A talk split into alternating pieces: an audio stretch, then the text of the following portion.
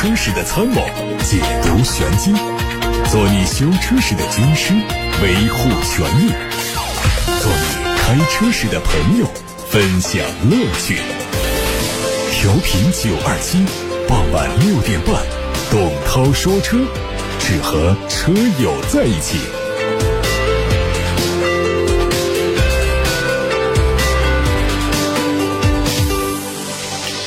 各位好，欢迎听董涛说车直播，我是董涛。大家关于选车用车的提问，可以在今天直播的过程当中发送到直播间里来，热线电话八六八六六六六六，另外还有董涛说车的微信公众号都可以留言。看新闻，东风本田的全新一代 CRV 上市了，七款配置的官价是十八万五千九到二十四万九千九。作为家族中的第六代，首次新增了七座版本可选。外观方面呢，前脸用上了面积更大的熏黑样式的进气格栅，大灯组更加纤细，尾灯组呢内换用了 L 型的灯带，底部是大面积的黑色装饰板覆盖。车身颜色方面增加了一个星辰蓝，还有一个赤焰红两种新颜色。内饰是和第十一代思域相同的理念，配上了全液晶仪表、悬浮式中控屏、空调出风口是贯穿的款式。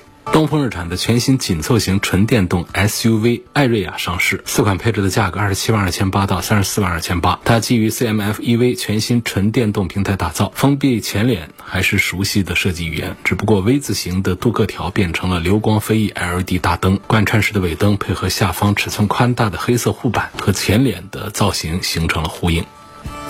安 Y Plus 推出了五百一十公里和六百一十公里两个续航版本六款车，售价区间十三万九千八到十七万九千八。外观还是延续了 i Y 那套造型夸张的头灯，但是前包围更加简洁，车尾换上了造型更加狭长的贯穿尾灯，后包围加入了贯穿式的银色饰条。在尺寸方面，车长增加了十二点五公分，达到了四米五三五，轴距不变。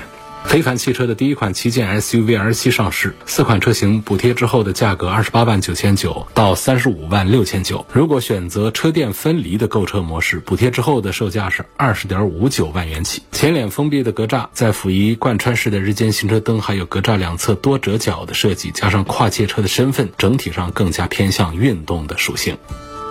宝马 X-M 全球首发，并且在中国市场上同步开启预售，价格是两百三十六万元。这个车是 BMW M 品牌旗下的第一款搭载混合动力的车型，由4.4升的 V8 双涡轮增压发动机加高性能电动机组成，综合最大输出功率480千瓦，零百加速4.3秒。它的纯电动续航里程是80公里。宝马官方表示，今年之内，宝马的量产和试生产纯电动车会达到15款之多。基于全新架构的新时代车型会在2024年正。是生产，二零二五年亮相，到二零二五年底，宝马集团计划在全球交付两百万辆纯电动车。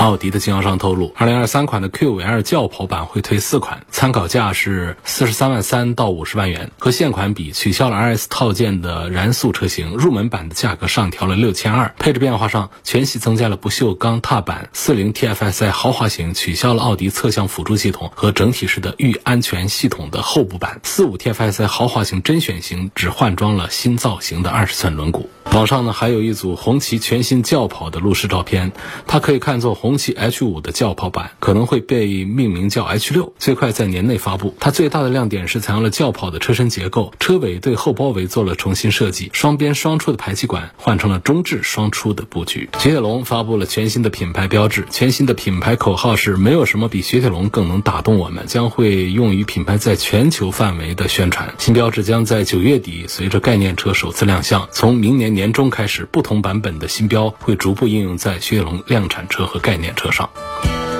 上海联合产权交易所最近披露了蓝图汽车增资项目的信息。这次增资呢是蓝图成立以来的第一次外部股权融资。增资完成之后，估计东风集团所持的股权不低于百分之七十七，战略投资者持有股权的合计不高于百分之十五，员工持股平台所持股权不低于百分之八。这次蓝图挂牌引进战略投资者，主要财务状况也被披露，亏损还是影响蓝图汽车发展的首要因素。截止到六月三十号，蓝图汽车的资产总额是七。十十四亿元，总负债是六十五亿元，所有者权益是八点八三亿元，同期营业收入是八点八七亿元，利润总额亏损十点二五亿元，净利润亏损七点三八亿元。二零二一年，蓝图汽车营业收入十七点六七亿元，利润总额亏损九点六五亿元，净利润亏损是七亿元。以今年上半年六千八百七十八辆的交付量来看，蓝图汽车每卖出一辆新车就要亏损超过十万元。造车的门槛越来越低，一场线上发布会加一篇新闻通稿，宣告了中国汽车市场上又多了一个新的品牌——小跑车。这个品牌的名称它就是三个字，叫小跑车。这是一家主攻手工打造创意改装车的自媒体工匠派打造的汽车品牌，和其他新造车势力在品牌创立之初会大肆宣传一番不一样。小跑车跳过了品牌发布，直接亮相了将要量产的车型。官方给到的新闻资料中对品牌也没有过多介介绍。只提到这是一个全新的国产品牌，要推出小跑车 SC 零幺，它是一款主打驾驶乐趣的双门双座电动跑车，售价估计在三十万元以下。车长四米零八五，轴距两米五，用前后双电机，纯电续航五百公里，零百加速快于三点九秒钟。官方说会在明年举办发布会，并且开启大定，明年第四个季度开始交付。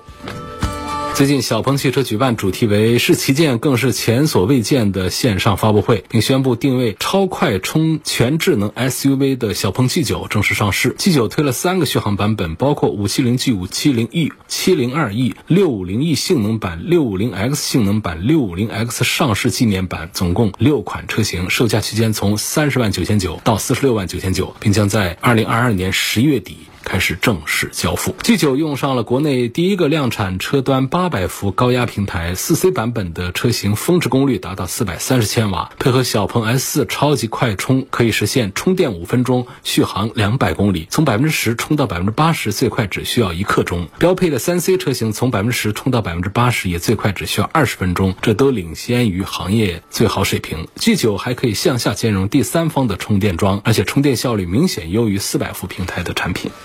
我们再来关注几条试驾会的信息。最近，广汽埃安的 V Plus 试驾会在武汉举行，新车首次推出了二十万元级别的智能纯电动七座 SUV。它的外观上用上了封闭的中网格栅，配合分体的大灯组，视觉冲击力还是非常的强大。在动力方面，用的是七零版本和八零版本的三元锂电池组，最大功率是一百六十五千瓦，零百加速七点九秒钟。在内饰方面呢，用上了全液晶仪表，搭配双辐式的多功能方向盘，中间还有一个十五点六英寸的大尺寸的悬浮式的多媒体屏。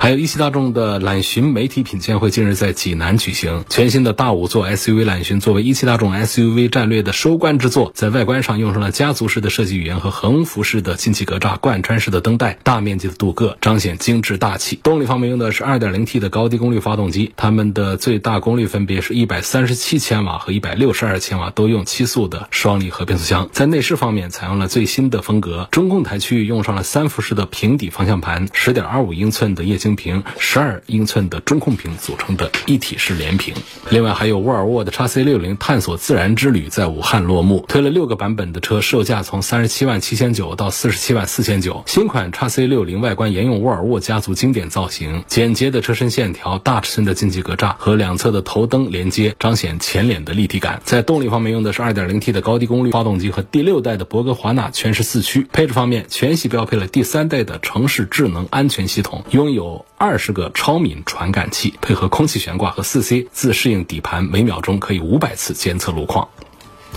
还有一汽大众的金秋焰火节在武汉盛大开启，在现场烟火音乐的衬托之下，一汽大众 ID.4 Cross 揽境全新探岳逐一登场。随着大五座 SUV 揽巡的亮相，一汽大众实现了从小型到紧凑型，从中型高端到中大型五座，再到大七座的 SUV 全覆盖。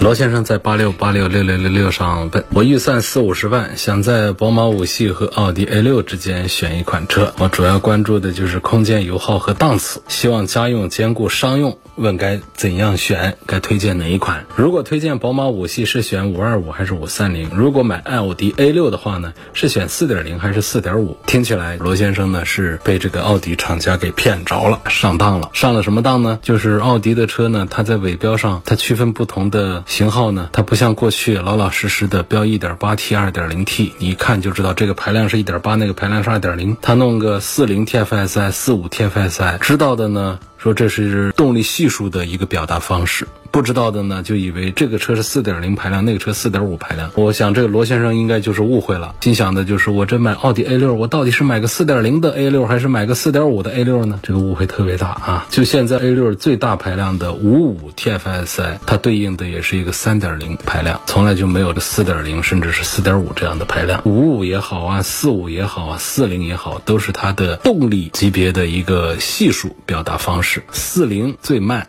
四五。快一点，五五动力最强大。这三个系数分别对应的是二点零 T 的低功率，二点零 T 的高功率。三点零 T 是对应的这三个动力，所以我为什么一开口就讲罗先生是上当了呢？是被奥迪骗了呢？我们好多车主啊，平时不大关心汽车的朋友们，都容易在这样的伪标上被蒙骗双眼，上当受骗。好，闲话了啊，说多了，因为我们大多数车友还是一眼就知道这只是它的一个系数，不代表它的排量的啊。每一个厂家呢都有自己的车辆型号的表达方式。那么在奔驰上呢，同对应的它叫 E 级，然后 E 级呢后面呢。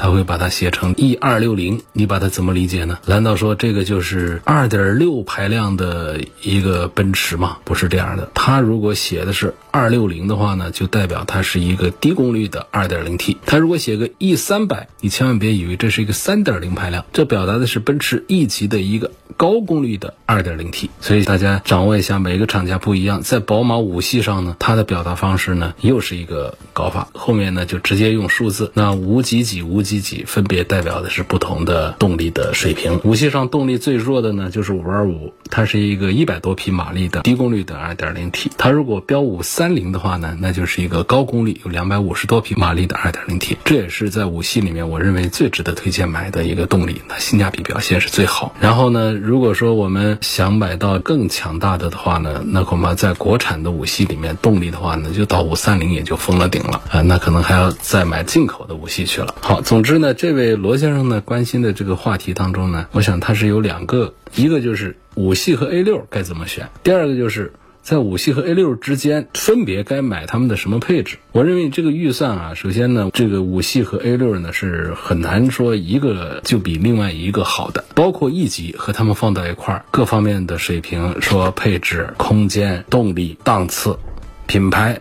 都咬得非常紧，很难一定分出一个胜负出来，就很容易说我们把它选对。其实各位在选这三个车的时候，E 级、A 六和五系的时候，其实纯粹可以从你对品牌的喜好这一个角度来买，因为他们最大的区隔就是品牌了，其他方面外观内饰上是有区别，但实际上完全就是一回事儿，就在一个水平上打的难分难解，难分胜负。所以在品牌上你会看到，哎，开个奔驰这个商务更重一点，我开一个奥迪呢有商务。我还带一点行政的意味在里头。开一个宝马呢，显得我更加喜欢个人生活一些，或者说个人用车的多一些。这是传统的一个概念了。但实际上，我们现在已经是大量的混用了，就是不再存在说宝马就是一个家庭用车，奥迪就是一个公家用车，奔驰就是一个商人用车，已经没有这样的界限了。我们好多私家车主就买一个奥迪，或者说买一个奔驰，天天上下班带个步用。我们很多单位、很多公司。会用宝马的五系来作为它的一个商业用车。总体上讲呢，我刚才讲的那个奥迪偏行政啊，宝马偏私家呀，奔驰偏商用啊，主流的这个区别仍然还是在。所以不妨大家就对这个品牌的这个好恶、喜欢和不喜欢来选一个 A 六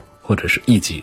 或者是五系都不会错的太远。说这我买个 A 六买错了，我该买个五系的；五系买错了，我应该买个 E 级的。一定不会出现这样的严重的错误，因为三个焦灼竞争状态的产品，他们一定会取长补短，就是在相互的产品面前会研究对手们，然后就是把各方面都补齐的尽量的差不多。如果有谁有明显的短板，比方说 A 六明显空间小一些，那完了，它肯定在市场上就非常险恶了。或者说五系，它把舒适性做的特别的差。哎呀，那沙发就硬邦邦，像板凳，也不可能的。不会出现这样的事情，是这样，大家都去买奔驰去了。你说奔驰它是不是也就做的动力上很弱呀，完全开不动啊，像一个老爷车一样的，那也是完全不可能的。它的一个高功率的速度上讲，它不会比宝马五系的慢，都是六秒多钟的提速，所以其实都已经做的非常的接近。这是我要表达的第一个意思，就是在五系 A 六和 E 级，在宝马、奥迪和奔驰这三个的 C 级轿子车之间，其实是可以瞎买。你只是根据你对品牌的喜好来选一个，就错不了多远。至于这位朋友罗先生的第二个话题呢，就是如果我买五系呢，那我是买它的五二五呢？还是买它的五三零这个话题啊，我刚才说到了他们的动力上的区别，我觉得在五系上呢，最值得买的还是它的五三零，而不是五二五，因为毕竟这么大个车，五二五呢我也开过，确实是觉得跟不上脚，是慢了一些，一百多匹马力在这么大一个 C 级车上那是够不上的，所以推荐的是五三零。那么至于奥迪的 A 六。我是选低功率的还是选它的高功率的？这当中呢，我就觉得其实没有像五系上那么的区别大，因为。A 六的低功率和高功率我也对比试驾过，我对比的感觉不像那个五系上的低功率高功率之间的脚下踩油门的那种动力的差异那么大，区别不太大的时候，咱就捡便宜买呗，那就买出性价比来。当然是这位朋友的预算有四五十万，因为现在的 A 六的低配呢就要不了多的钱，所以你要是说四五十万预算，其实你是买它的中高配去了。有这个预算在奥迪家里，我觉得你这个预算你都可以去上它的五五，就是三点零 T 的带四驱的。那个 A 六，这个呢，它就可以在动力上啊、性能上跟普通版的 A 六拉开档次。你包括买它的 2.0T 的四驱版，也可以跟普通版的 A 六拉开档次，和普通版的五系拉开档次了。这是我的意见。一个就是奔驰、宝马、奥迪任意选；二个，如果是五系的话，我赞成五三零；如果是 A 六的话呢，我赞成买它的高功率的四驱，或者说走另外一个极端，买它的最低配的四零 TFSI。只求一个性价比。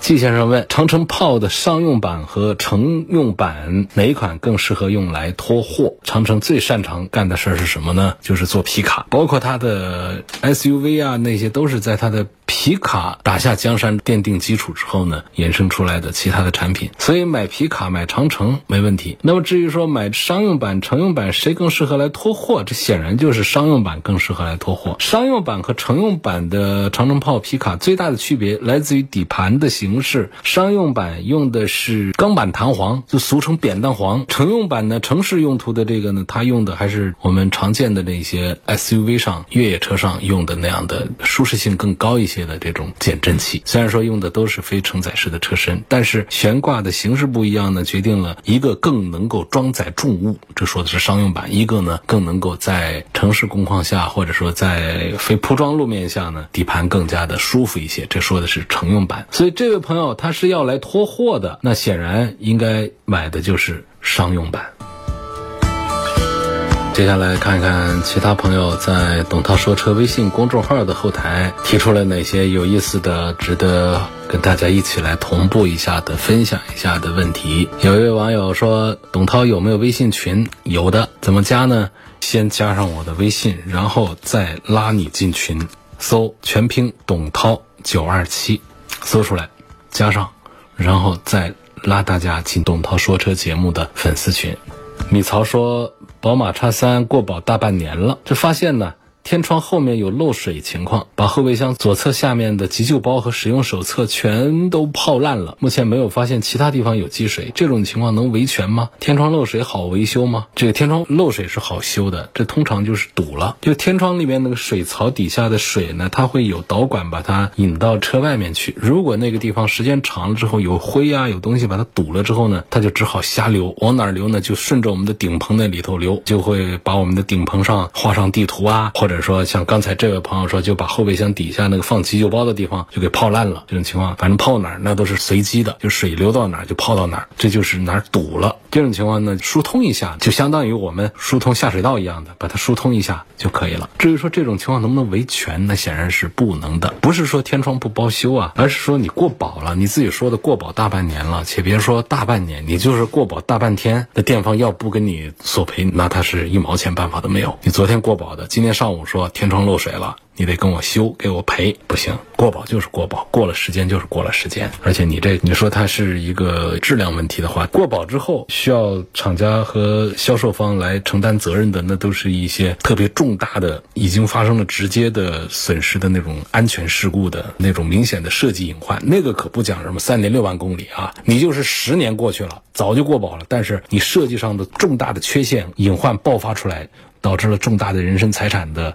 损失的话，这种情况国家也会追究他的责任，该赔我们车主的还得赔。但那是一种极端的情况，你这个天窗漏水这个事儿是灰尘把它给堵了，而且还过保了，说我还要维权，这个就道理上就说不通了。有个网友问说，东风嘉实多的机油为什么只有零 W 二零一个型号？你是上九二七汽车商城看的这个东风嘉实多的机油吗？不是这样的，零 W 二零、W 三零、五 W 四零这种都有啊。型号很全的，应该是看错了，或者说只点开了其中一个，多看一下。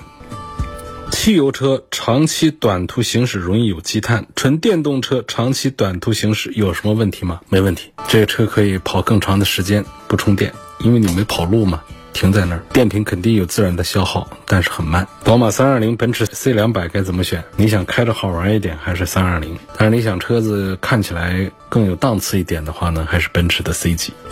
九二七南湖的店子搬到哪里去了？希望推荐一个地方。九二七汽车生活馆现在是把它给关闭掉了，因为交通广播做这个地方呢，它本身就不是以盈利为目的，但是也不能以亏损为目的吧。就是不以盈利为目的，主要是为我们车友们提供一些服务的一些窗口、一些地方。那么随着门面租金的上涨，因为我们交通广播做这个电子呢，它的合规成本会非常的高。比方它所有的配件、它的产品，它都得是渠道非常的正规，然后呢，税票各个方面一起叫合规成本，它会比其他电子都要高很多。再加上我们这个员工呢，他也不可能是就是咱们把临时工啊怎么的组织到那儿去就可以来了，那就是咱们这个国有。企事业单位的签劳动合同、五险一金的各个方面都搞到位的这种，它就会导致整个的运营成本非常高，它就不像一个普通的一个电子那样的，它就可以以经济利益这个方面为主的来操作。我们主要是为听众们提供这样的服务，但是呢，也不能说在。这亏损的状态下来做这个事情，所以一开始他没有亏损，为大家服务了，打个平手，这也挺好。后来呢，我们成本上升了之后呢，我们的车友们呢也没有说是有太多的需求到这儿去做修车呀、干什么呀，所以那个地方呢，它就进入一个亏损状态。那么作为国有企业的话呢，这样的亏损呢也不会允许它长时间的发生，那就得把它给关停掉。这个道理就非常的简单，它没有搬到哪儿去，就是把它给停掉了。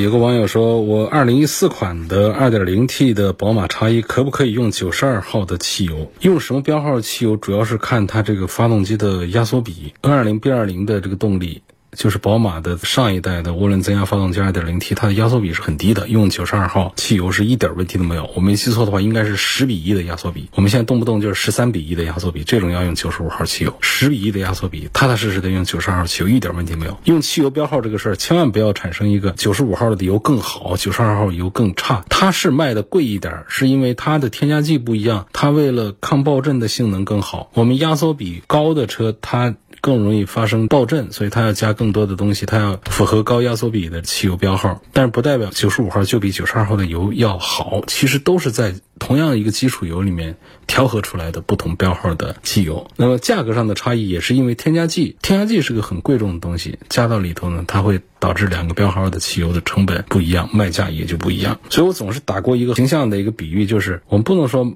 买衬衣，一个买的是 M 号，一个买的是 L 号。那么买 L 号就比买 M 号的档次高一些。你不同样一件衬衣吗？我个儿大，我穿 L；我个儿小，我穿个 M 号，就这样的区别。而且我们的衬衣都是一样的价格。汽油不一样的地方是 L 它用的料子更多一些，于是呢，它就比这个 M 号多卖一点钱，就形成这么一种观念。但我们不可能说我这有钱。我明明是一个小个子，我还得非得上一个 L 号，因为它那个 L 号卖的贵一些嘛。那么我穿着我就更显档次一些。不对呀，不合你的身呢。你就是一个中等身材，你就该买一个 M 号，哪怕便宜点你也该穿 M 号，这合身呢。所以在汽油标号上也是一样道理。那我们是一个十比一压缩比的一个车，我不能说反正我有钱我就要加九十五号油。当然，汽油呢它有一个下兼容啊，它没有一个上兼容，意思就是说你的高标号的汽油呢，你加到低压缩比。的车上是没有问题的，但是呢，低标号的汽油呢，它不能加到高压缩比的发动机里头去，就是这样一个道理。下面有个朋友反映，宝马五系用了一年半，三万多公里，烧机油积碳这个问题，我昨天回答过啊。他说四 S 店现在不认可烧机油，多加了零点七五升，观察一个保养周期再说。对这个烧机油，他就讲程度，程度不同，一个周期之内它还没烧完的，通常都会认为周期之内的程度不算太重，添加点机油还可以继续跑。除非说一个保养周期机油都已经到了机油尺的下止线了，这种情况就要对它进行处理。所以现在说让你再观察一个保养周期。七呢？听起来好像问题也不太大啊。有位网友问：CRV 两驱风尚七座版和雪佛兰开拓者的七座版该怎么选？第一句话就是你确定要个七座车，我还是推荐你去看 MPV。如果你确定要一个七座的 SUV 的话呢，你起码得看一个五米左右的一个车长，否则的话呢，那就是鸡肋，就是把后备箱搞得也。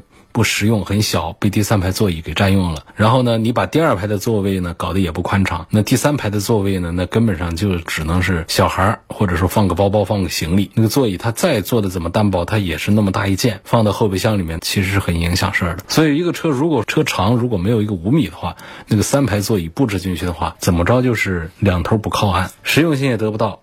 空间宽敞也得不到，所以像 CRV 的四米七的一个车长做成三排座位，做个七个座的话呢，我觉得不是太妙的一个做法。那这位朋友，如果说你一定要一个七座 SUV 的话呢，那可能应该考虑那个雪佛兰的开拓者去，那个车有个五米的长，尽管布置了七个座位之后呢，仍然是后备箱的空间缩小了，影响了第三排、第二排的空间都不够宽敞。但是总的基本长度车长在那儿是个五米啊，所以它也会好一点。但是如果只有四米七的整长的话，它又不是一个板鼻子 MPV，它是个正常的 SUV，车头又还是很标准的一个车头长度的话，那么留给我们二排、三排的空间就比较有限了，实用性大折扣了。